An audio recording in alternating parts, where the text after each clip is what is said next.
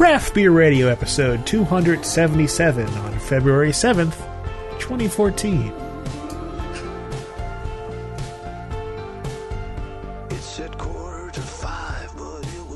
Welcome to everybody to Craft Beer Radio, the show that you should be listening to instead of watching the Olympics. And uh, this week we got a bit of a grab bag. Um, big beers, probably most of them. So it's going to I be all uh, of them, really. Yeah, it's it's And I don't, I don't know about this one, but the other ones, yeah. yeah. So, So- that's the theme, I guess. If there's any kind of theme to be spoken of, is big beers. Well, two of them are barley wines. So, and then two of them are French. They have French names. is it French? Is it French? All right. So, what you going with first? We're gonna go with uh, Grand Illumination. So, this is from Aleworks Brewing Company, formerly Williamsburg Aleworks. This is still only microbrewery. Grand Illumination American style barley wine. This is very promising because these were the beer sickles that we got during the big freeze. Look at all that carbonation. We were wondering Yeah. if uh, how that would be, and Well, I was reading about that actually. What it, it's okay because we need some time to warm these up because these just came out of the fridge.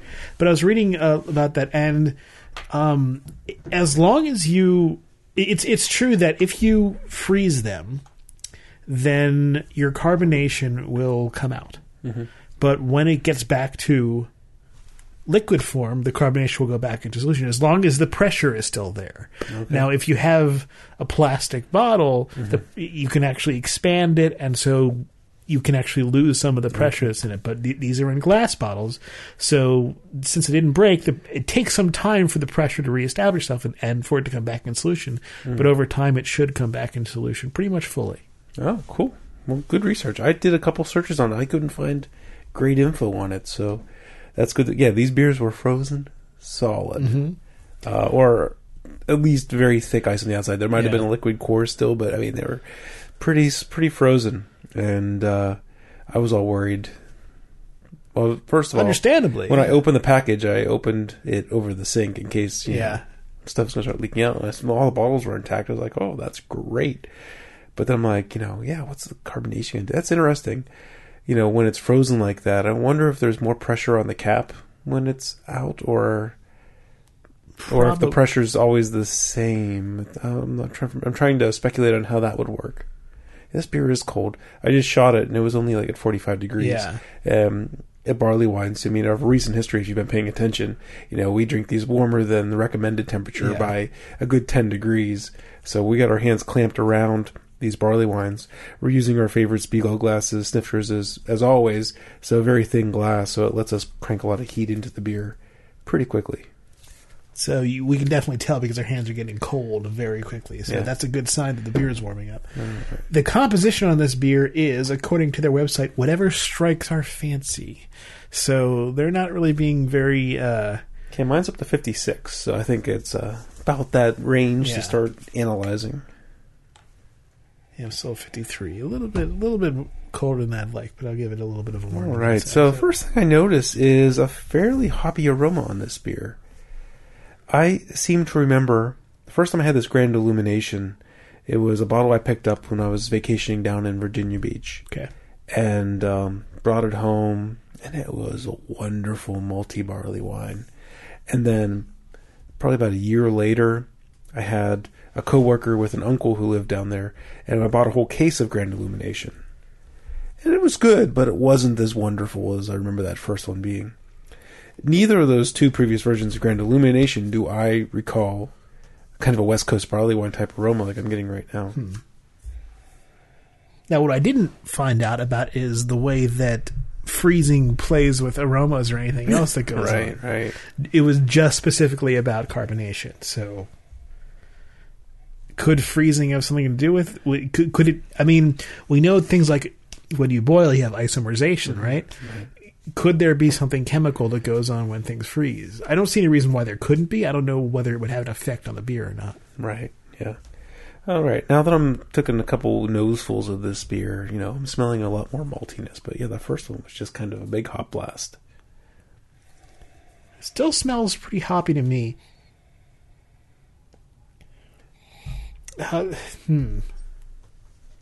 Yeah, I mean, there's a little bit. It's still it's funny. The beer. sm- I was going to say the beer smells cold still. You know, It's the coldest smelling beer there is. so I'm going to put my hands around it some more. Try to get it to open up the aroma a little bit more.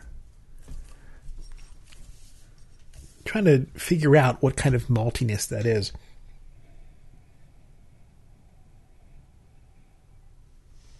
Yeah, it's not like a it's not like a big bready barley aroma. It's almost kind of like the malt you smell like from an alt beer or something like that, right? Where it's a little more Vienna malt, a little more. Um, It it feels to me like a weird cross between a French bread and an oatmeal cookie.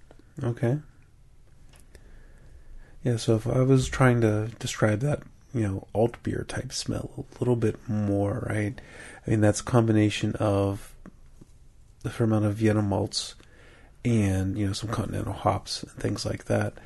Um, so it doesn't have this big bready, you know, especially not like graham crackery type smell. It's it's um, almost like white bread crust or something like that, right? Where it's a little more um, tart. No, tart's the right word I want to use.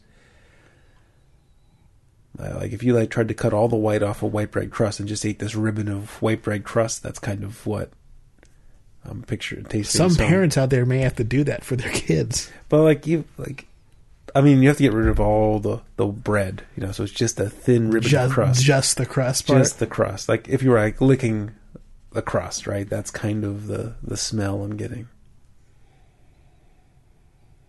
So what we're saying is a lot of melanoidins. Mm-hmm. We're saying a lot of these darker, somewhat caramelized Mm-hmm. parts of the bread of, of the bread proteins. Right. Flavor, hoppy. Very, very hoppy. It's right up there with, you know, West Coast uh, barley wine like Bigfoot. I like it. I like. We talked just last week or maybe two weeks ago how we don't prefer hoppy imperial stouts and things Right. like that. And I would generally say the same thing about barley wines. I would generally say, give me an English barley wine over a West Coast barley wine any day of the week. But I like the flavor combinations going on in this one. Let me get into it a little bit more. Please do. I'm having trouble figuring it out, so please. So I'm getting a big citrus blast up front, uh, mostly orange. You know, so it's probably like a Cascades or something like that. Might have a blend of um, Simcoe or something like that coming along with it, and it then gets into you know some of the maltiness, but the maltiness is really second fiddle to the hop flavor on this thing. You know, it's a big malty beer, but there's also a big hoppy flavor. Um, it's almost a little bit re- reminiscent of like an arrogant bastard, but without all the bitterness. Um, getting a little bit of, the, you know, the, I mean, just giving you like a, a benchmark to start from. You know, it, it reminds me of that, but it's not nearly as bitter as you know, like an arrogant bastard type ale or something like that. Kind of orangey, more on the tang like level of orange. Mm-hmm. Not to say process, but to say taking some of the essential oils, but not all of them. Right. there is underneath it a I'm still still falling back on sugar cookie or something like that, a cookie sort of sweetness with the malt. But that citrusy note is pretty powerful and pretty strong. Yeah.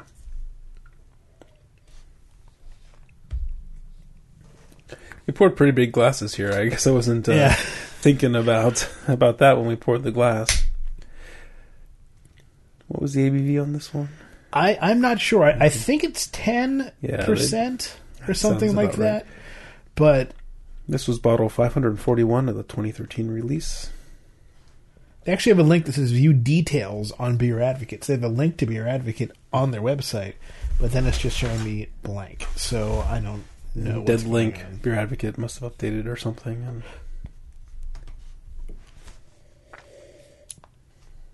They say it's a big beer, usually around ten percent, but Mm-hmm. it, it, it- these hmm, this hoppiness is is tingling my tongue a little bit. It's interesting. They do say on the label American barley wine style ale, right? Right. Not Um, not English, right? right. And um, Aleworks has gone through some changes in the several years, right? They used to be Williamsburg Brewing Company, or I mean, excuse me, they used to be Williamsburg Aleworks. It, man, I'm a little bit gassy here. Now they're just Aleworks Brewing Made a lot of beer to start in, Yeah. in the in the pre-show. And uh, so, you know, they probably reformulated this. They definitely made it more hoppy, but I think there's a good balance on this beer. I'm enjoying it. I'm still getting used to it. It it's not undrinkable. It's not Mm-hmm. and what I like about it is with all this hoppiness, like you said, it's not bitter. Yeah. But I haven't come around to really appreciating the flavor yet.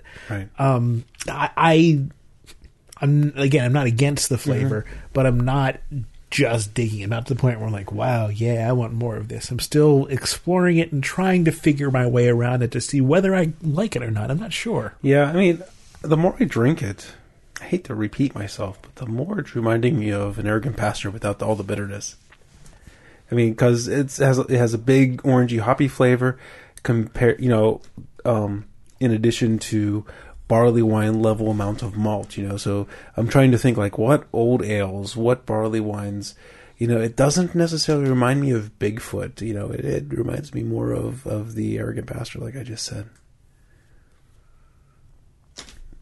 be love it'd be awesome to have a you know like an accurate not an estimation but an accurate IBU reading on this Right. and compare it to other barley wines and to things like arrogant bastard if if you're not a fan of bitter bombs, then this is you know this is a good beer because it does not have bitter, doesn't lay on your tongue. What does lay on your tongue is that kind of orange note. yeah. The orange definitely outlasts any of the multi flavors. Um, you don't get a big boozy flavor on this thing. Uh, you can tell it's a big beer. Yeah, um, just because of the the um, saturation of flavors, you know, the intensity of flavors. Um, but you don't get any booziness, so it could be a little sneaky.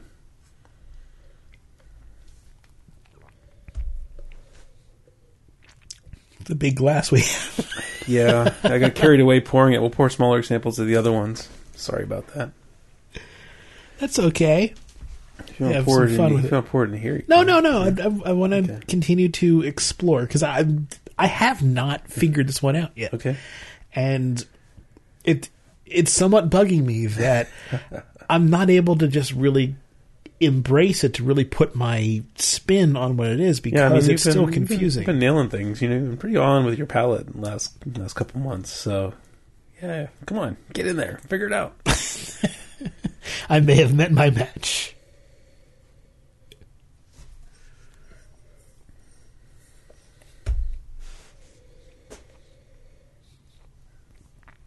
You know, another beer that this reminds me of. I feel bad that I keep like calling a little bit of a parsley kick in there? Parsley? Yeah, I think I could see parsley. Yeah, it's been uh, you know like Lagunitas Hairy Eyeballs, another big hoppy barley wine, right? And the, you know this is again, as we're saying, West Coast. It reminds me more of that than opposed to the quintessential West Coast, which would be Sierra Nevada's Bigfoot, right? Right.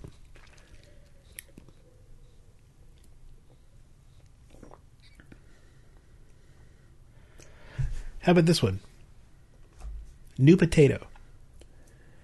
New potato. Uh, I'm not. I let me try to figure that out, but I don't think so. Actually, I just got uh, the last sip I got. I got a kind of a little, a little nip of uh, a pretty decent mango flavor. Hmm. Not a bad pull. No, I'm I'm I'm with you on that.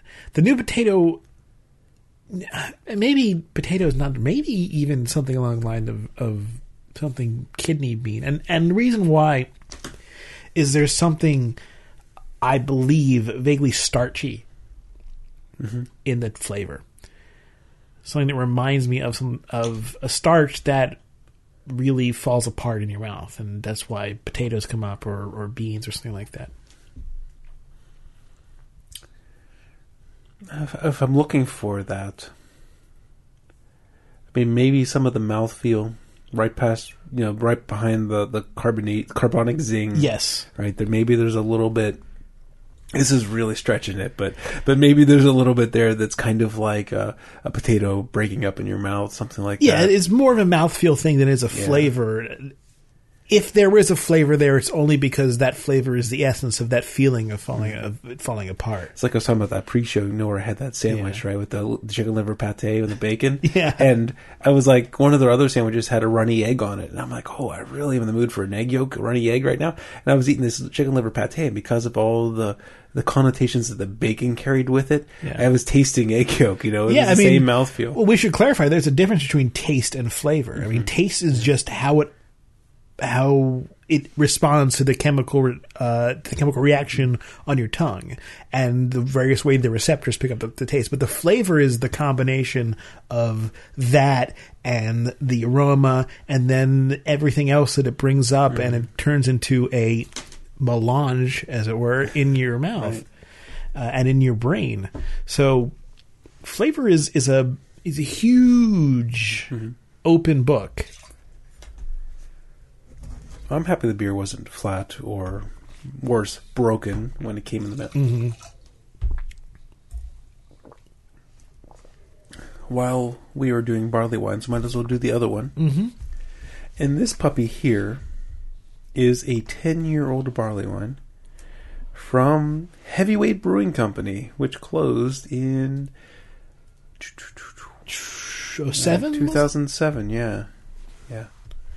So this is from New Jersey. This what is it, what's his name? Tom Tom Baker. Tom Baker. He runs He's also Doctor Who. He runs Earth Bread and Brewery in uh, outside of Philly, in uh, Mount Airy, Pennsylvania. And uh, This is Yeah. the 2004 barley wine. So this, this is an example of one of my superpowers, Yes. right? Where I can keep beers in the cellar forever. And this is actually is not my last heavyweight beer. I have one more, and it's that. Remember that Garut that we had, and I took the we popped the cap off, it shot through the ceiling. yes, I uh, yes. I have one more of those in the fridge. As long as there's any more of that smoked beer. oh no, that's gone. Cinderbach. Thank God. I remember that show. You can listen back. I forget what number it is, but if you it, Scott was on it from from East End, right. and you guys were talking. You guys were just talking about the beer, and I was like, "Oh my God, I can't stand this." It stinking up the room, if I remember right. Like, because it was such a smoky beer. Yeah. It, tasted like ham and clove, and just oh yeah, it was not the best uh, smoked beer. Who knows? I mean, today I may have a different opinion of it, Right. Because today my palate has evolved considerably, but it was it was in your face. it was sure. it was in your face for sure. Let's see how a ten year old beer Ooh, that lasts. smells smells good. It's not hoppy, that's for sure. Ooh. Oh, that smells quite tasty. I was looking on the beer reviewing sites, just curious to see how many bottles of this beer is still in existence, right? And The show um, notes have a link to Beer Advocate. on Beer Advocate, it was last reviewed uh, in June of 2005. Or wait, no, uh, August of 2006. Um, so it hasn't been reviewed for quite a while. Um, however, on uh, Rate Beer, it was reviewed last March and pretty steadily since. So uh, I guess the Rate Beers win with uh, with the heavyweight crowd. Jeff Yeah. asked the question, I think, before the show, how many people actually have heavyweight beers left over? I think the answer is some people do. Yeah. All right, so I'm measuring 52 degrees on this puppy. I'm at 57, but that, again, that's just a surface. But I, I think it, it seems pretty at, at a pretty good level. oh to- yeah, this one's opening up a lot at a lo- lower Yeah. temperature too. The aroma, so the aroma that we've been kind of oogling over. like a maple syrup with with uh, plum or pruny notes, and maybe some even cherry notes in there. I'm getting now. Some people will think we're just splitting hairs here, but I'm seriously getting really strong fig flavor in this. Yeah. Oh, I agree. Yeah. I mean, this is this is a dark fruits. Mm-hmm. Right, but I mean, for me, it's it's it's, it's not just dark fruits. It's it's it's definitely fig. I'm getting tons of fig. I mean, I want to drive it home. I just kind of want to make the statement that for me, it's just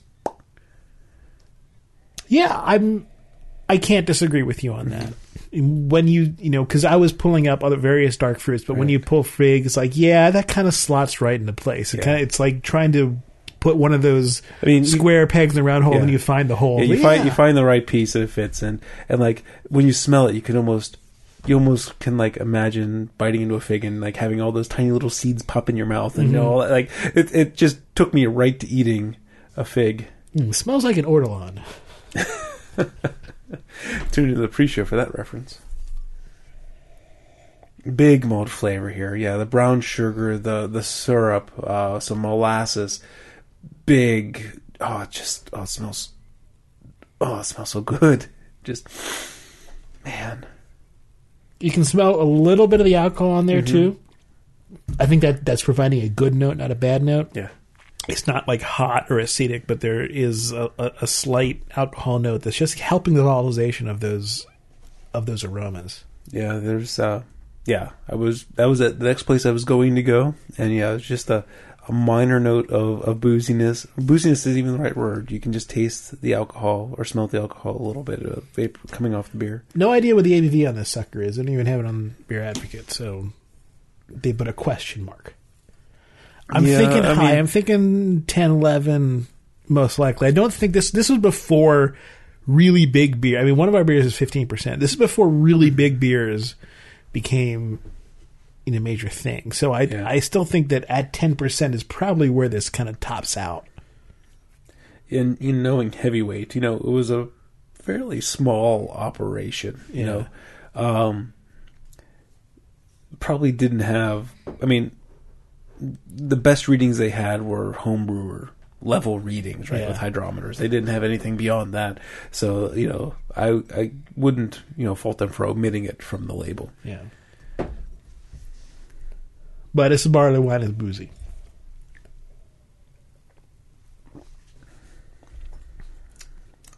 Lots of carbonation on the first sip. That's the first impression I got was this big foamy explosion in my mouth.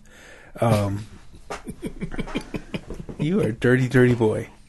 Uh, you know, but You said it, man. it kind of washed away anything else that I like the the velvety. You know, I was expecting a lot more molten velvet and lusciousness, and I just wanted to mention the carbonation kind of washed it away. I'm going to kind of swirl this and try to calm it down a little bit. that has a very interesting evolution, and it's still evolving. You can get a foamy explosion.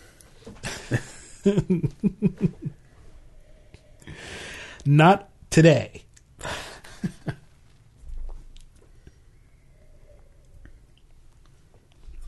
Vanilla, Mm-hmm. lots of vanilla. Almost, uh, it's making me think of like a um, vanilla pecan sundae type thing. So like caramel, pecans, vanilla, like all those flavors are like right there. You're yeah, you're you're right on. There's, I wouldn't say fig. Did I is- say is- pecan right, James? James, hey James, did I say pecan right? Let's listen to see if James says anything. I didn't say pecan, so that's good. I know that's wrong. It's it's always hard to remember exactly how to how those Southerners say pecan. Is it pecan? No, No. it's uh, I'm pretty sure it's pe- it's if if pecan is not right, then it's more of a pecan, like a the eh is more important. If I, if if I'm not saying this is kind of thing like where a Yankee can't hear the difference, right? But I grew up in Maryland, and we used to say water. water. So now I say water. I've been forced into saying water. Actually, now it's just what I do. And I listen to my parents say water, and I'm like, what?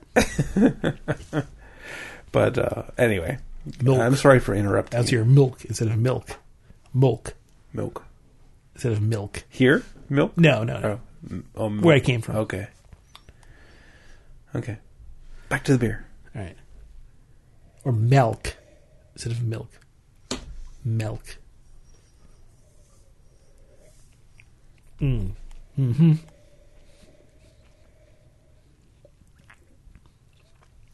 Really, a lot of great flavors going on here. I'm surprised how much vanilla. Every step, it's like boom, vanilla. It tastes. It tastes. Lots of vanilla, like a, a, vanilla caramel. You know, like a But, caramel with a lot of vanilla in it. there. It's a lot of flavors you find in a good bourbon, oh, absolutely. but this doesn't have without that, having that boozy. Well, right. It doesn't. It doesn't taste like a barrel aged beer. It doesn't taste, but it's a lot of those great flavors that you get. But in it's not good, woody. I think that Yeah. that helps it actually. It helps that it's it's it's spent ten years and has just enough Well, oxidation it- to give it you know a, a beautiful. It could have gone. Uh, I mean, Bigfoot Yeah, doesn't last. Isn't optimal at ten years. Bigfoot falls off the cliff around six years. You know, when we did those verticals, right? It was about the five, six, seven year mark, Mm-hmm. and then beyond that, we had ten year old Bigfoots, and they just tasted oxidized and stale. Yeah. it, it's and check this out: the heavyweight bottles are screw offs, right? Yeah. and screw caps, and those are notorious for not crimping as good as crown caps. It's amazing this isn't an oxidized mess. it is. It really is. No, I, I've had this in the fridge for probably about three or four years, so I've decelerated the aging by keeping it yes, cold. that's true. That's true. Um, but man, it's it's wonderful. It really is Freaking quite delicious. It's got lots of great flavors to it. It's got a bit of a bit of a nutmeg thing going on. Just a bit. A little bit Go out and find this beer. Yeah.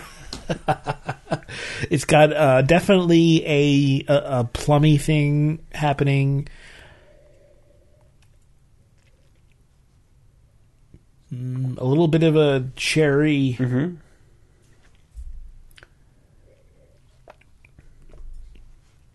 Oh, there's such a saturation of deliciousness in every sip. It's just such a full flavor.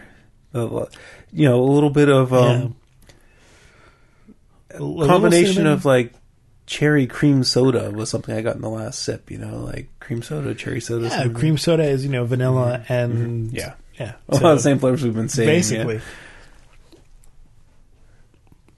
Mm-mm. It, it's it's just delicious. I I hesitate to say a whole lot about it because it's not something everybody can get. It's not something everybody can just oh let me give the twenty oh four old salty from heavyweight. That's just not something Yeah. people are going to find. It's it's funny. We I only brought this beer out tonight because we only had we had three beers and Greg's like, you got one more, and Yeah. the fridge is kind of sparse, with, and all the bottles were big. It's like, hmm, well, I got this heavyweight way back here. Let's break it out. It might steal the show. it's pretty damn awesome. It is. It is really, really good. It's. It, it it definitely is more of a sipper because of all the complexity they were getting Yeah. from it. There's a whole bunch of different flavors coming out, but they all reside in the same sort of area. There's those darky, fruity places that also merge into some of the spicy, some of the nutmeg, some of the cinnamon, mm-hmm. that sort of thing. There's the the the the vanilla stuff, the vanilla that's coming out, which borders slightly on chocolate. The only reason it borders slightly on chocolate is because vanilla is such a huge component in the chocolate flavor. And it's it's got just a lot, and, and the the alcohol is just at the right amount to volatilize those flavors nicely and give us a lot of a lot of uh, a lot of smelling and, and tasting of that.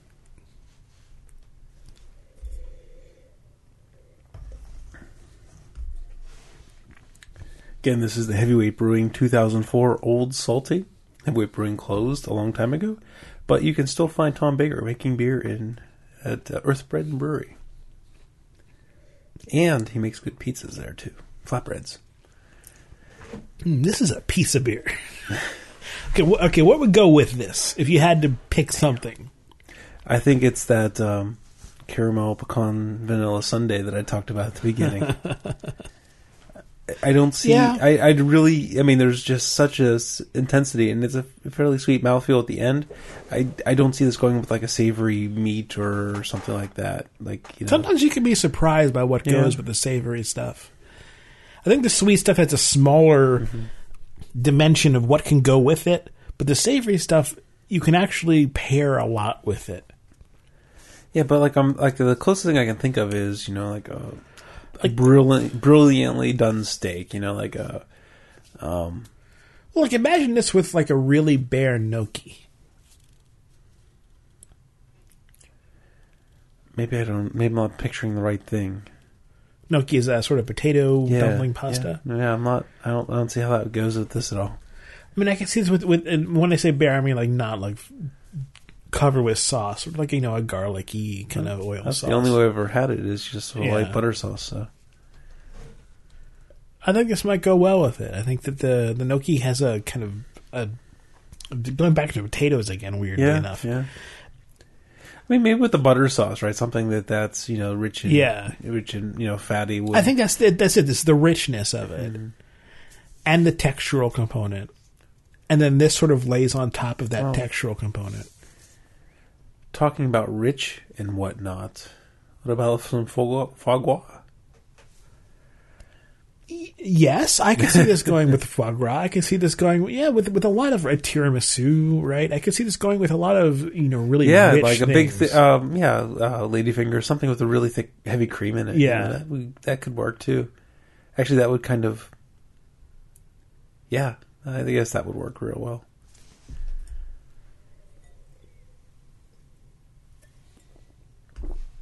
The beer that nobody can get ever anywhere. I, I hope that, the, that us trying to figure out foods is meaningful. I mean, I, I believe that the whole reason we do it is because we're trying to elucidate something because not everybody can drink the beer. I mean, if we can do any kind of thing for, uh, I think that's a good point. You know, I'm trying to think how can we get some redeeming value out of this, right? Maybe we just kind of talk about how you know aging barley wines can really pay off. You know, Yeah. sometimes they they don't, but you know, if you have the uh, fortitude, you know, a really cool thing to do is to buy a six pack of a barley wine every year Mm-hmm. first year, but only drink one of them. So, Right. you know, you buy a six pack, drink one. That means you got five more. Next year, buy another six pack, right? Now you can drink Right. last year's and this year's, and then buy another six pack. So then you'll have this ever, every, eventually after six years, every year you'll be able to do a vertical six pack of the beer. Um, if you want to go 12 years, get two six packs, you know, that kind of thing. Barley wines are really kind of ideal for this. Anything that has a lot of alcohol. I would tend to stay away from these huge hot bombs. Yeah, I mean, you don't want to age double IPAs. Um, it's argue, you know, you can argue about aging hoppy barley wines. I think you can. I'm not going to tell you not to. Um, I think Bigfoot is best at four. I must. Yeah, have, oh, I I, think I misspoke earlier when I said Bigfoot falls off the cliff at five years or so, because I think it falls off the cliff. If I remember, probably about seven or eight years, and it's in its prime, three, four, five years. You know, that's where you, that's where I like Bigfoot the best. But a lot of the hoppiness falls to the bottom of the bottle, and you get a more English style beer. You get something Like like this, this, Yeah. right? And uh, yeah, start collecting barley wines. Uh, I got a big. That's about all that's in the cellar right now, you know. And a couple years ago, we had a big barley wine um, gathering. You know, I had a whole bunch, and I invited friends over, and the only requirement was bring one barley wine, and we we drank as much as we could, and we had so much left over. I think the lesson is really don't age pilsners. That's Don't age IPAs. don't age Remember, IPAs. remember when I aged that Stoudt's Double IPA? I, I the only no, I don't. But I was do. early on. It's like pre before we started the show, Oh. and we had some left when we started the show. Uh, it was when Stoudt's Double IPA first came out, and I was thinking that it would turn into uh, a golden barley wine or something like that. And it, it aged fairly well, but really it wasn't as good as when it was fresh. It's like saying you're going to take like Sierra Nevada Torpedo Yeah. and age it. No, or you're going to take Heady Topper and age it. It's, no, drink those beers Yeah. fresh, and then don't save- age a wheat beer. Those don't age uh, well. The stronger, the better. Yeah, The less hoppy, the better. The darker in color, the better. yeah. Um, Old ales age great. tons of variables in there, right? There's exceptions to the rule, you know, but that's that's where it comes down to is, you know, and yeah, set up a little cellar. And I, I don't want to go on the side too long, but then next question is, you know, what's a reasonable cellar? And we've said this. I haven't said it in quite a couple of years, probably. So I think it's worth saying again: is do the best that's reasonable for you. Right. You know, your ideal beer cellar is at 52 degrees. Not many people are going to use invest in Yeah. keeping a room in their house at 52 degrees. and at a certain level of humidity, and yeah, there's Yeah. all types of things. I mean, mine is in the back of the basement here behind the studio, and I've done some things to make that room a little more temperature controlled.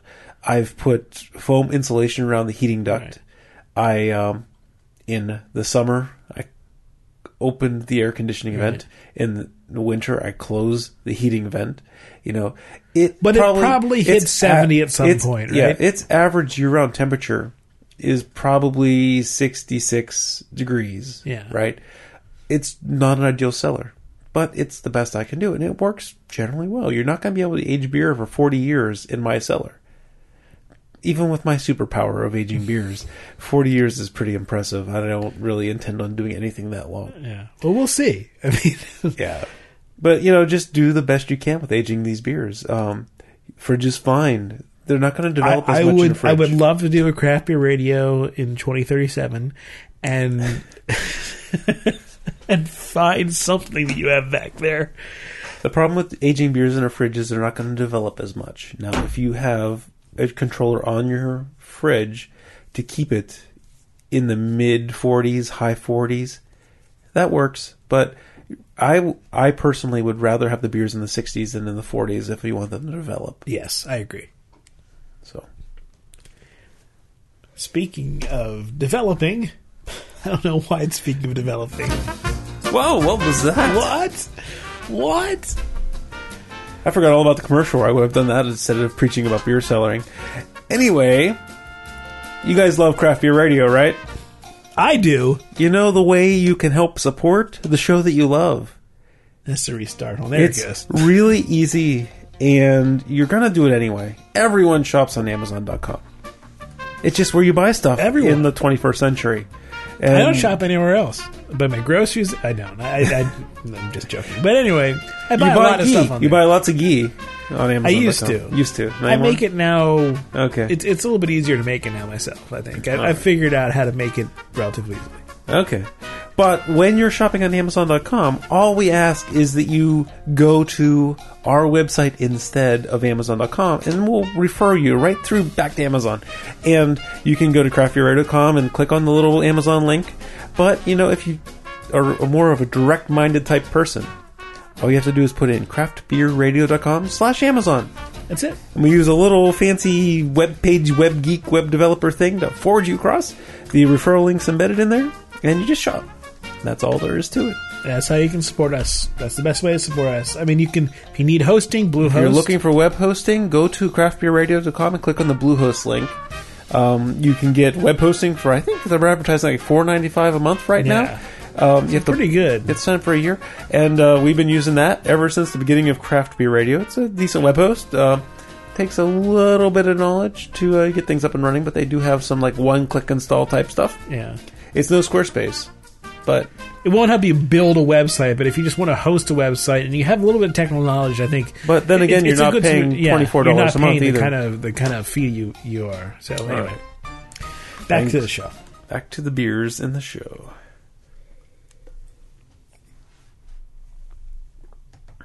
That was wow. That was good. That was very very good. Much better than I expected. I expected an oxidized mess, actually. Me too. I didn't expect much. I mean, the last heavyweight beer I can remember, besides this one, was that uh, that big smoky mess that we had. Which one would you like to do next? Would you like to do the ale aged in Chardonnay barrels, or would you like to do the barrel aged blended ale, dark and delicious? Well, I kind of say we end with the fifteen percent one, so let's go with the not fifteen percent one. I don't know which one that is. The Bruery is a fifteen percent. Okay. So this is the Chardonnay French Oak Mélange à Trois. It's the first beer in, in the review series from Nebraska Brewing Company. 10% alcohol by volume.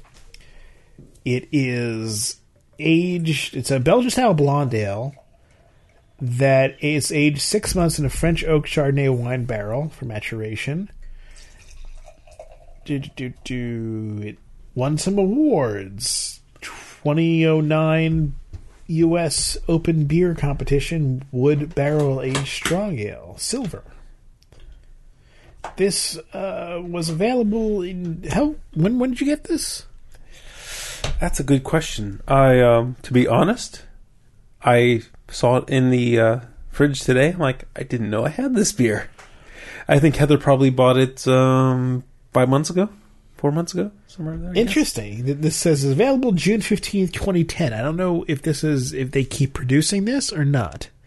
On their website, it says available June twenty fifth, fifteenth, twenty ten. So that would be three and a half years ago already. No, there's no date code I can that I can discern on the bottle. Don't know. But the aroma on the beer, there's some Brettanomyces in here, my friend. Let me see the bottle, if I may. Thank you. You may. Has a bit of grassy note. Has a bit of uh, a brine washed cheese note, almost. Um, I hesitate to say Limburger because Limburger is such a stinky example of it, but there's a touch of that in the aroma. Greg is trying to compute something on the label there. Just wondering. You're reading and think the beer you found online is a different beer from what this beer? No, No. weirdly enough, no. Okay. All right. All right. I was just curious your perplexity. Yeah, I was perplexed because if Heather just bought this a couple months ago, that means it's been sitting around for a while. She got a giant eagle. I can't imagine it's been Yeah. sitting around for very long. So that's why I think that this is, even though they say The info's wrong. the, the, the info is wrong. That's what I'm thinking. Won't be the first time we've seen a stale web page. Beer is uh, not super duper clear. There's a bit of haze to it, but it's pretty clear. You can see your fingerprint across the glass. Um, golden. We haven't talked about the color of the last two beers because No. they They're well they were brown. They were Yeah. barley wine beers, right? They're just brown. This one's uh, golden straw. No, straw's not the right color. It's uh, honey, golden honey type color. Has a persistent thin film of foam across the top. Okay, so this is kept in, this this has been produced more and more. So like it won some other awards. 2012 it won a Los Angeles International thing, and 2012 also won a United States Beer Tasting Championship Regional World. So uh, yeah, this is Yeah, I, I've heard of Melange à Trois. It kind of has a little bit of a rep. You know, the uh, Nebraska Melange à Trois. Troy's. Melange Troy's. Melang Got Troy. Melang A Troy's. Tross or Choice. Troy's. This Is- is the aroma. Is it bread or is it just? It's got to be bread. Well, There's got to be some bread in there. There's a. it does a smell a- bread, but there's there's, a bit a also there's a bit of a woody aroma. stuff too, right? I mean, Well, it is barrel aged, right? Yeah. I mean, but you know what I'm picking up is, and I don't want to use the common, you know, farm horse blanket. It's not really leathery. I'm not getting much leathery. No, you're that's right. It it's bready, and but but that doesn't say Yeah. my, it's not bready. It's a bretty. Confirm or deny my assertion that there's a bit of a, a brine washed cheese in there, like a Limburger or something like that. Yes, no, maybe. I'm not denying it. Okay. It's it's not straight on Limburger, Yeah, but there's it, it's across the room. It's over there sitting on a plate Yeah, up. yeah. I mean, this, well, actually, to, to be honest with you, if you give a big whiff, you smell it more than if you give a cursory Okay. sort of whiff. There's a little bit of a, a straw, more hay type character to this.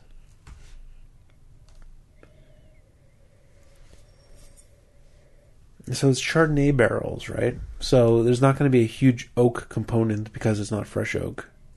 Mm-hmm. It's um, not going to be a bourbony component or a whiskey type component. It's going to be a wine type component. I'm just looking at some of the reviews, and none of them say bready. None of them, none of them have anything about Brettanomyces. a, a Brett or something along those lines. Okay, so can we step? Can we walk this back? Can we get back off the ledge and say that I misconstrued? No, because I think Chardonnay. you're right. I think that it smells bready. It smells like it Now, has. now that we're saying this, though, I just had something pop into my mind. James Spencer from Basic Brewing Radio interviewed these guys, and um, I'm pretty sure a portion of the interview was about this beer and Chardonnay and misdiagnosed Brettanomyces. Oh. It's all coming back to me now. I, I will admit, I mean, most of the, the wine I drink is red. Mm-hmm. I don't drink a lot of white Right. wines. Chardonnay, very popular white wine.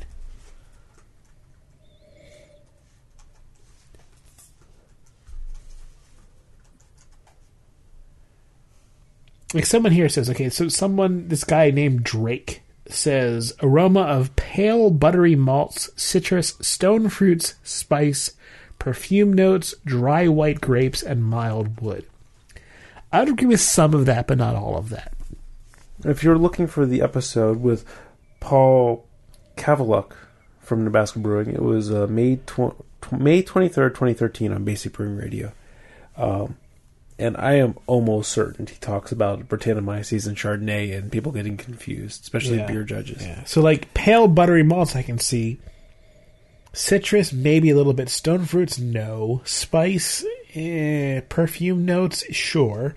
Dry white grapes, yeah, probably mild wood, yes. But there's there's something to it that definitely reminds me of Brett. That, that I think you're right on Brett, but also is vaguely So maybe it's Wine. more so, you know, when we say something tastes like passion fruit, it doesn't have passion fruit in it, right? right. Yes. So now we're saying it, it smells like Brett. We're not saying that there's Brett in it. We're just saying it has some of those It- characters. it has some character There we in go. there. There we go. There's some Yeah. credibility back in my pocket. Thank you. Well, the real test will be in the flavor, right? Because you can mm-hmm. taste bread. Yeah, yeah. So let's go into the flavor here.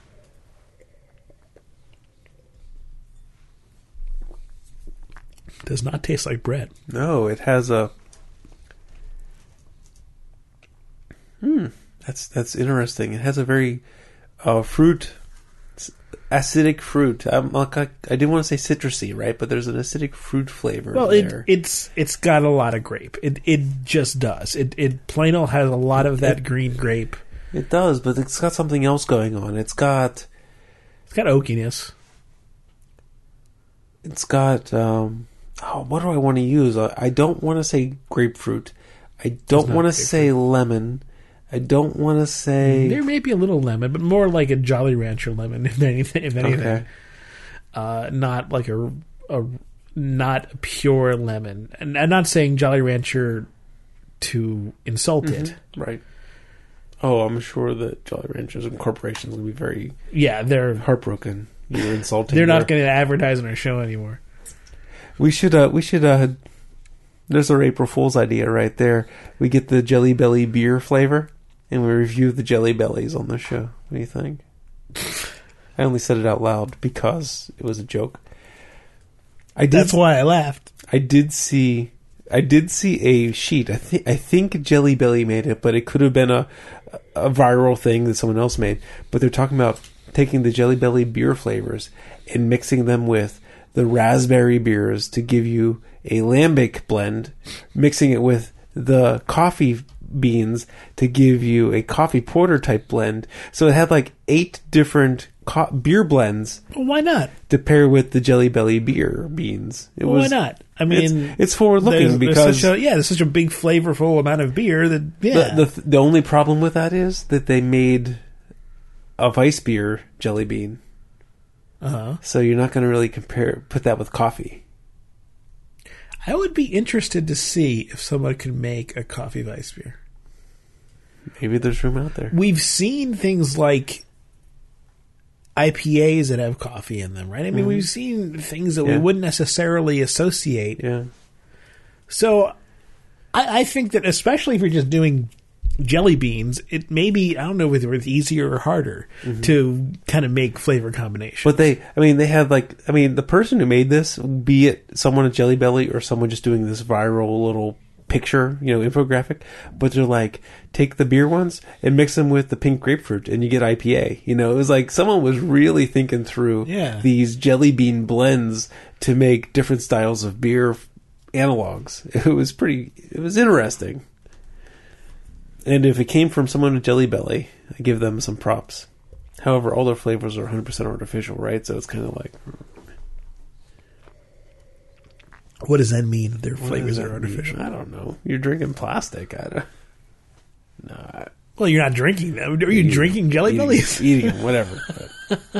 I don't know. Forgive me. The flavors have to come from somewhere, right? So they can't be This is artificial. So let's get back to the uh, Melange et Trois Belgian style ale from Nebraska Brewing Company. Now, where does the three come in? Un- Unless it's just, it's just a play on menage a trois, I imagine. Well, you would think they would be more likely to use it if there was three elements. Right. But what would the three elements be? Or, or I mean, it, it could just be a play. It could just be a play on menage a mm-hmm. trois because it is a melange, or at least that's what they're saying. A melange means mixture. But a melange à deux is not as exciting as a melange à trois. Right, but I mean, if you're if you're just saying it's a melange, but hey, let's call it melange a trois because it sounds like menage a trois. That, you know what it reminds me of? Well, it there, does there use- was a it does use French oak, right? So that Right. that is why they use the French um, slogan, name, phrase, whatever. there was a Star Trek episode, Star Trek Next Generation, where one of the characters' name is is is Deanna Troi, and it's mm. called Menage a Troi. But then again, it did have a mm. a I believe it had a relationship thing with her choosing between two different suitors. Yeah, this doesn't really indicate, other than the French oak, why they picked the name.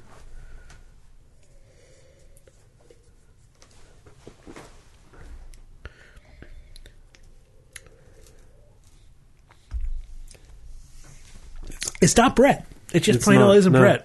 No, It smelled bready, but it's not bread. It's. Mm. Weirdly enough, you, you you brought up passion fruit as kind of a joke, but I think that there is something a little bit like that. probably like that, but you know, there's a there's this acidity or this grape grape juice Yeah. or something. Yeah. But it, it's it doesn't remind me of grape juice. It reminds me of something that would be between lemon. reminds me of summer camp. So I, I really hate throwing this out because I have a very limited exposure with kumquats, but I, Mm. but it, they're very tart. Not maybe not as tart as as um, grapefruit, but they're also kind of orangey, right? And I'm I'm, I'm kind of thinking like kumquats again. Well, I mean, I have a very limited exposure with cactus pears, but I've thrown that out before. Yeah, So I don't, you know, I, I, I'd say there's nothing wrong with you throwing that out. I'm, I'm not a, I really don't have any experience with kumquats that I know of. So that's I a funny can't name. confirm though. it. It's a really funny name. It's a great name. There's with cum and quat in it. Kumquat. Come on, that's I crazy. mean, you can just let the cum go. The quat is what seals it. quad is yeah. I mean, it it's it it kind of has a K in it, and K is funny. We know Exactly. that. So All right, I think we've had enough rattles on this show. let's try to let's try to stay on topic. you think? I, I don't know. I think we can go on further. Let's let's just keep going. I'm still still analyzing this and trying to find what I can get in here. There's something floral in there too, right? There's something Yeah. There's um tulipy, maybe. I mean, there's there's a pollen thing. Yeah. Definitely like um wildflower like the fluorescence out of wildflower Right. honey or something Sure. like that. You get a bit of that. Um I, I had something on my last sip that now has escaped me. Let me see if I can get it again.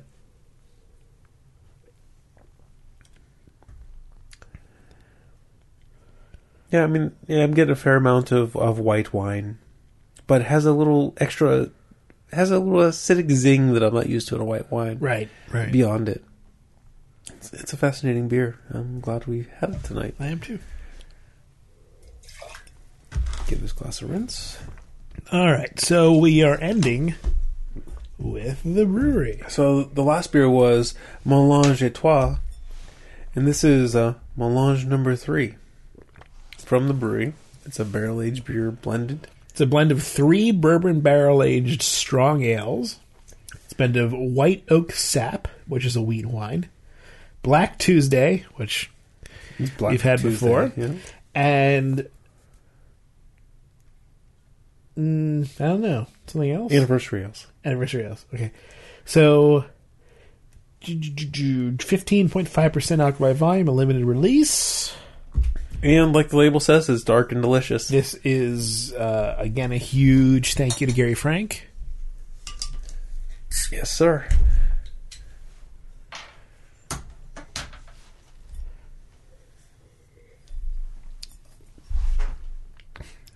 Let's pour this sucker. Pour is and it's again a dark one.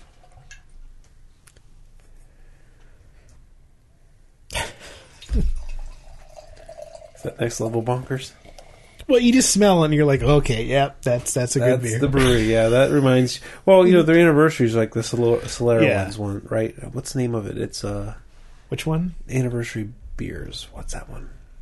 They use the Solera right where they pull some out, and I can taste it, but I can't think of the name right now in my memory. Anniversary beer is called. Everyone's yelling at their radios right now. Um, it, it's I'll, called. I'll look it up later. Let's just. Uh, well, they have their winter seasonals. That No. no. no, their anniversary is something particular.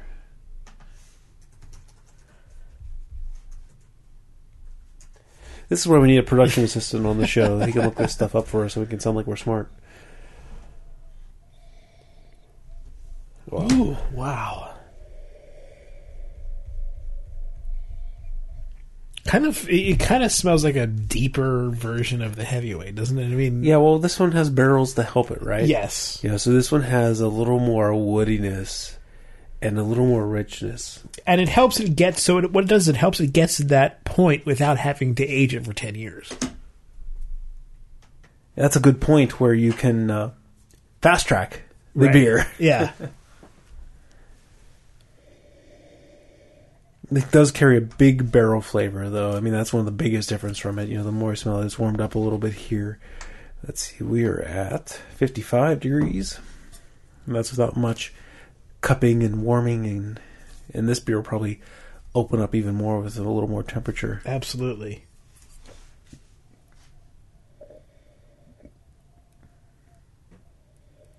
Hmm. So it's interesting that it has a wheat wine in it because Mm-hmm. it's not typical for a for a dark beer to have. Oh, oh, it has a wheat component in it. I mean, other than a Weizenbock or something. Yeah, right? but I Wheat mean, wine.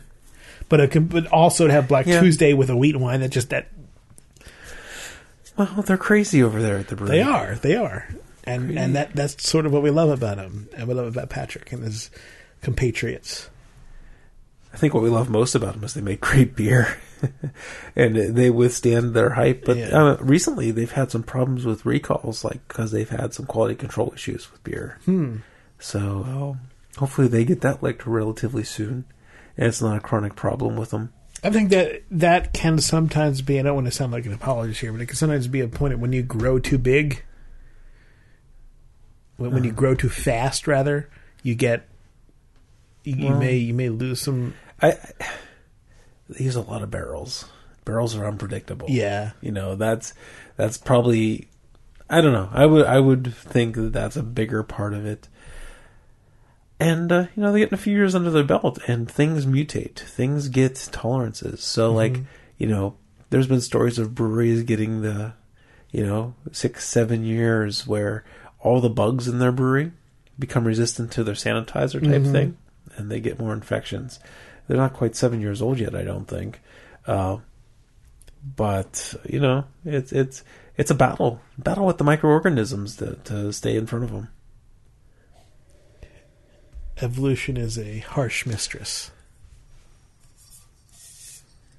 All right, we've only smelled this beer, and this is the the smell is so fulfilling. It's hypnotic. It's so fulfilling that like Yeah we're almost content here just smelling the beer all night. You feel like those old cartoons where you're lifted off the ground and sort of approaching the smell. the uh, yeah the uh, the aroma pick you know the aroma cloud is lifting you off the ground by your nose. Your feet are fluttering. Yeah. Just sounds like if this, that could only happen in real life. It kind of is right mm-hmm. now. I, I feel like I'm being lifted. It's funny. My nose is a little bit stuffy tonight, and I'm still able to smell like tons and tons of nuance in this beer. I mean, I guess it maybe got stuffy you know, the last part of the show because I don't remember having that issue earlier. But now I'm like, Okay, so what are we smelling? Is is the the real question?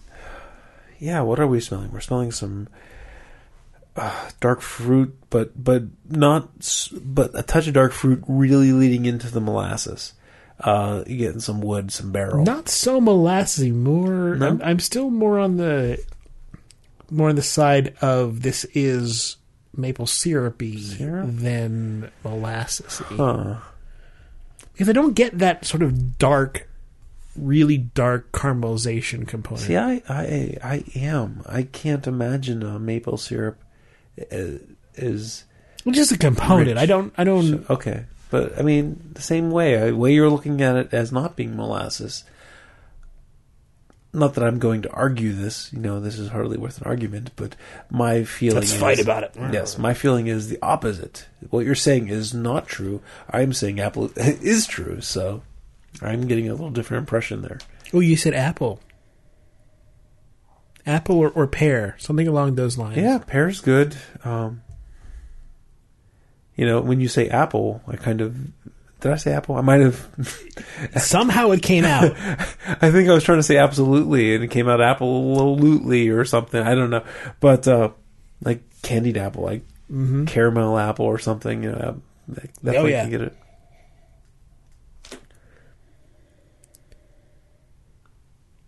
How about Maybe it was like like crab apple. How Because there's about- a little bit of, of, of a little kind of tartness there, just a bit. Do you get a marshmallow? Marshmallow. marshmallow. See, that, my next sniff, I don't get it at all. But I did have a. There's a little. You know what there is? There's a little campfire in there. Oh, okay.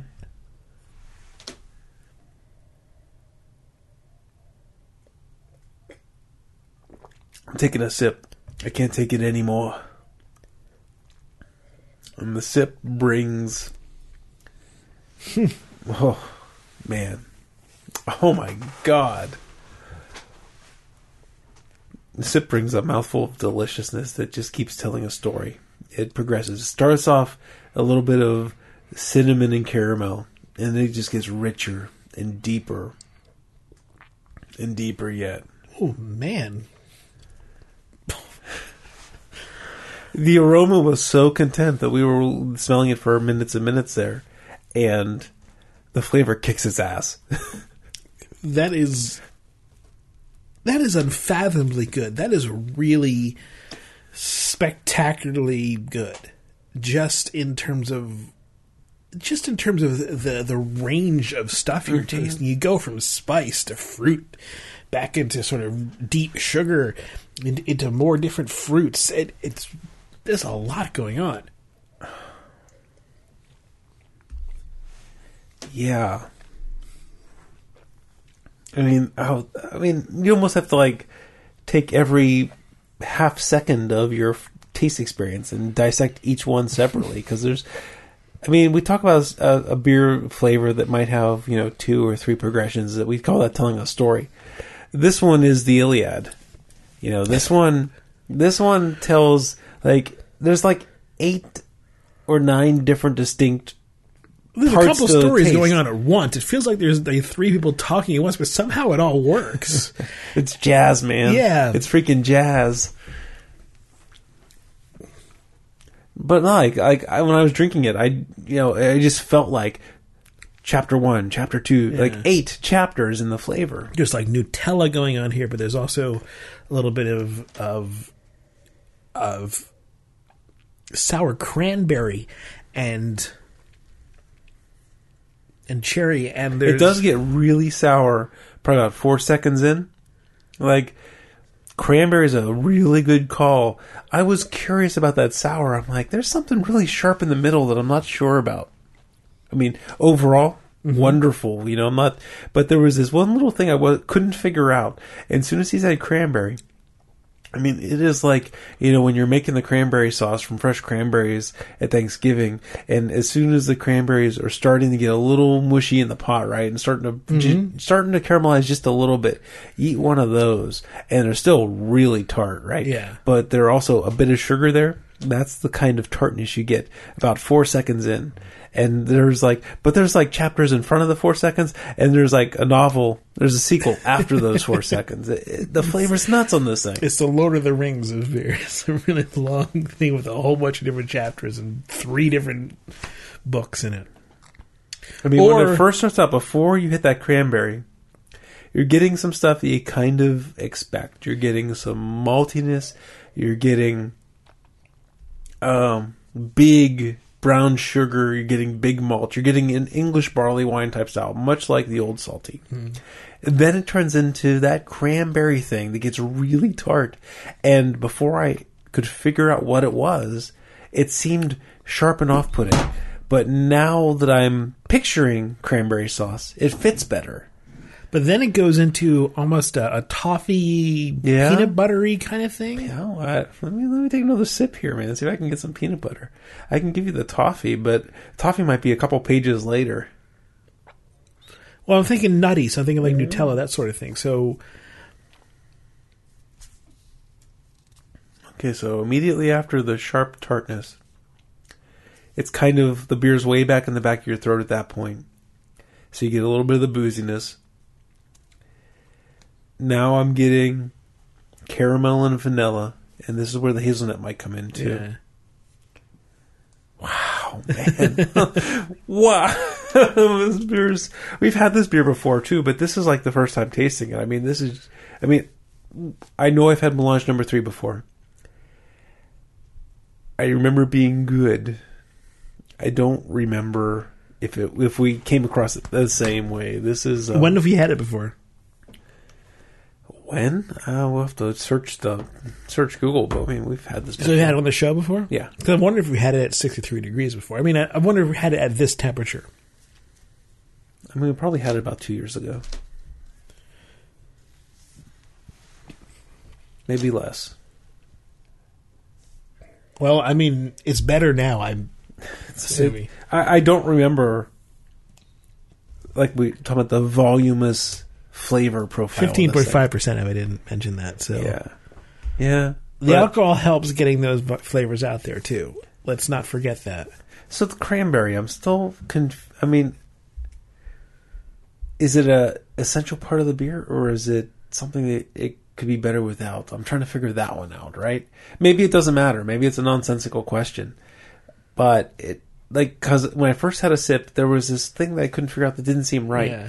And then once I pictured cranberries, it made more sense.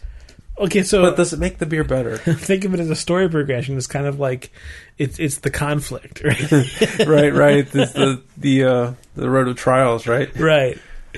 And you know, it, it it it's your your your meeting with the goddess, and then and then your atonement with the father comes when your toffee comes in.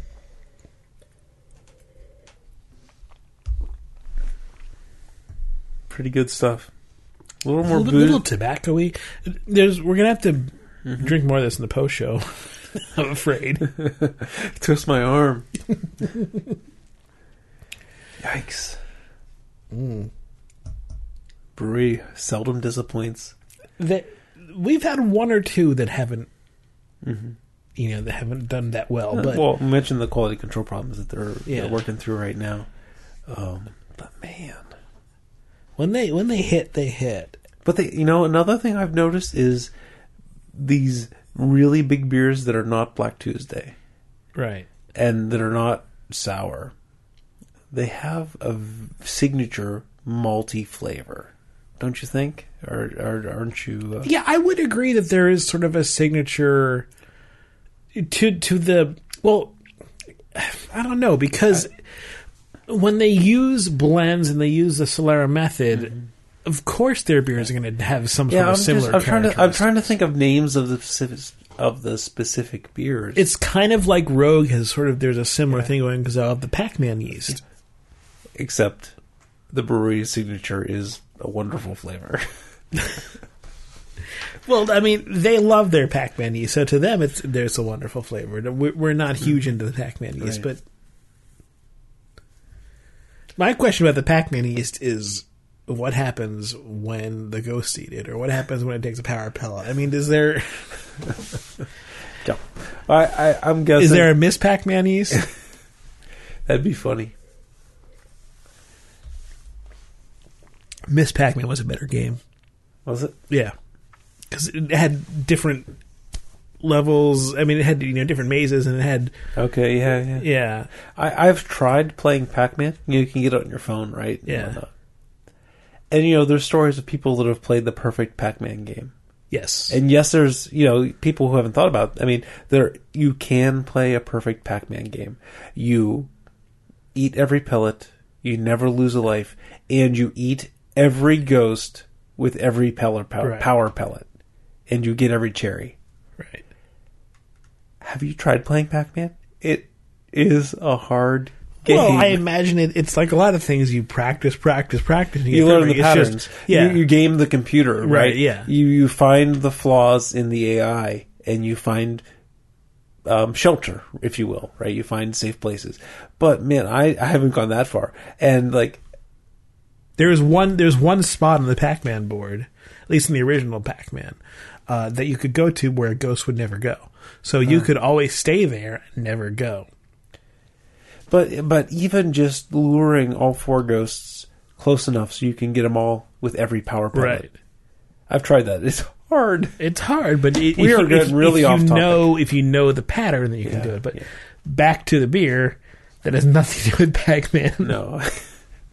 I am sorry about the ra- the rat holes we're running today.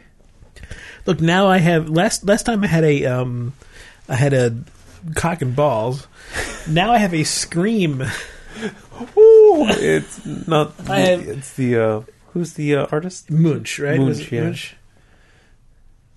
I got nothing on mine. No fantastic. Mine looks kind of like an airplane, maybe if anything. So I'm gonna. I, I posted the last one to my Twitter feeds if you want to look at the at the other one, but I, I'll try to post this one there too. I have kind of a scream.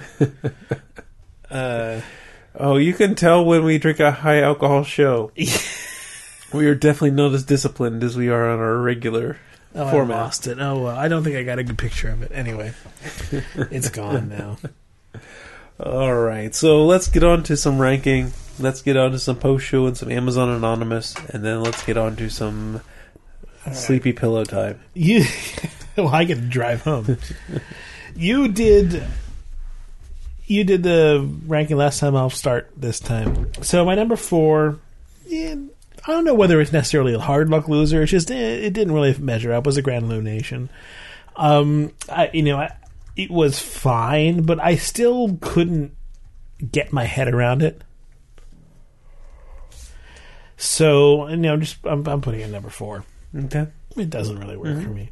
Uh, my number three, probably the Melange à Trois. Pretty, pretty decent, pretty good. Mm, uh, had had lot had, had lots of good flavors to it. We were enjoying it, but the other two just beat it. So, um, I'm gonna have to go for number two, uh, the old salty. There are two reasons. One, I mean, it just the brewery was better, and two, no one's able to get it. So Well, I mean, yeah, I mean, I, I mean, I'm, um, I'm. Go ahead, top finish up your ranking. So it's like you know, if it, if it were if if it were that much better than everything else, then I would put it first. But this this melange number three is is just fantastic. It has so many layers to it, so many different ways to uh, to to interpret. It's just so so beautiful. It's a beautiful beer, something that I'm going to enjoy uh, finishing and maybe staying a little bit late at Jeff's place because I'm going to have to finish this beer. I'm just going to have to. We'll download the uh, opening ceremonies Yeah. and watch all the I- uh, the pimp suits. I'm just gonna have to. That, that that's the way it goes. I mean, sometimes a beer gets you where you just I gotta drink it. I'm sorry. I you know we'll we'll share it, but I gotta drink Right, the rest right. of that. Come on, He's not going to leave it here for me to drink alone. Yeah, this is I get good. enough awesome beers to drink alone. This is this is too damn good for, for me to let you drink that alone. I'm sorry. That's fine. You know, my ranking is going to match yours. Uh, if I would make any change, really, I would kind of put the um, Grand Illumination as a bit of a hard luck loser. I really liked it for a hoppy barley wine. You know, I liked it better than a fresh Bigfoot. You know, so I mean that's saying a lot. I think it's a well done beer, and it was up against some stout competition tonight. Um, number two, or I'm sorry, number three is just like yours, the Nebraska. But it's delicious. I really look forward to. Since you're going to be drinking the 15% melange tonight, I know you're not going to get to the the melange de trois from Nebraska. Eh, don't count it out. Greg's going to be sleeping on my couch tonight, I think, if we get that far. Um, I'm looking forward to drinking that one on its own because it is, it's not a power hour type beer. That one is a lot more subtle, right? And, Yes. You know, and our show is typically kind of a power hour where we're, you know, we got to get through the show. We got to keep the show moving. And the Melange number three really didn't stand up to that kind of pushing. The heavyweight Old Salty 2004. What a pleasant and amazing surprise that beer was. I was expecting an oxidized mess. hmm I was Me too. expecting potentially a gusher. I was expecting, you know, a ruined beer, and it was clean and delicious and one of the best barley wines I've had in a very long time. Straight up barley wine. I can't call the Bruery's Melange number three a barley wine. No, it's a it's a melange. It's something Yeah. well well different. Yeah, but the Old Salty 2004, delicious, world class English style barley wine. At 10 years old, the oxidation was non-existent. I was so happy. Uh, Or perfect, depending on how you look at it. Right, because because oxidation can sometimes give you some beautiful flavor. yeah, could be. Yeah, the the spoilage due to oxidation was non-existent. And then Melange number three came away and just, as it always does, as the Bruery usually does, just bitch slaps everyone else. It's like. Oh, oh, how how how how great! You're making a little beer show. How wonderful! Hey, here's a Bruery beer. Blah. Yeah, it's um, it was delicious, so complex. Um, like I said, if there was any knock about it, that cranberry tart flavor in the middle was a little confusing, but you could get your head around that. Um, definitely wasn't discouraging enough to to knock it below the, the old salty, even though the old salty was. I mean, they were all always. It was a very good show. Yeah. no bad beers tonight. I don't want to. We've gotten through enough rat holes. I don't want to uh, linger on the rankings. That's And- what the pre and post show are for. If you're curious, those And- are their rat holes. You know, you know. Here's you know, I, you know, as par for the course. Here's where we should start reminiscing on how great it's been to to do the show for the last nine years. Right. This is about where the amount of inebriation we have gets us into one of those reminiscent modes. But I'm not going to let us do it. Um, Thank you, everybody, for listening to Craft Beer Radio episode 277. It was a hell of a show. We hope you enjoyed it too. And uh, Craft Beer Radio is released under the Creative Commons license. Visit our website, craftbeerradio.com, to figure out what that means. You can contact us. Twitter is our preferred method of communication. yes, There are three Twitter handles. There is at Craft Beer Radio. Both of us will see that one. There is at CBR Greg, that's me. and there is at Jeff Bearer, which is me. Uh, we are on Facebook, technically. It's kind of yeah. Technically, we're on Facebook. Or technically on Google Yeah. Plus. Um, w- might notice you if you're on there. I, I feel bad for saying that, but it's really hard to to manage three disparate separate Yeah. social networks. Twitter is really the best way to get to us, and email is the second best way to yeah. get to us. Yeah, and, then the email is beer at craftbeerradio.com. And if you um, don't want to email Greg and just me, then it's Jeff at craftbeerradio.com. and if just me, it's gregorcraftbeer.com. But come on, to email both of us. Yeah, do go the beer, beer. thing, man. Yeah. Do the beer thing.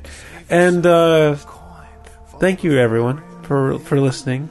Man, I can't believe you listen. I'm getting all wishy washy on the show. You- You're too drunk. Yes, we gotta watch out for that ass crack bandit.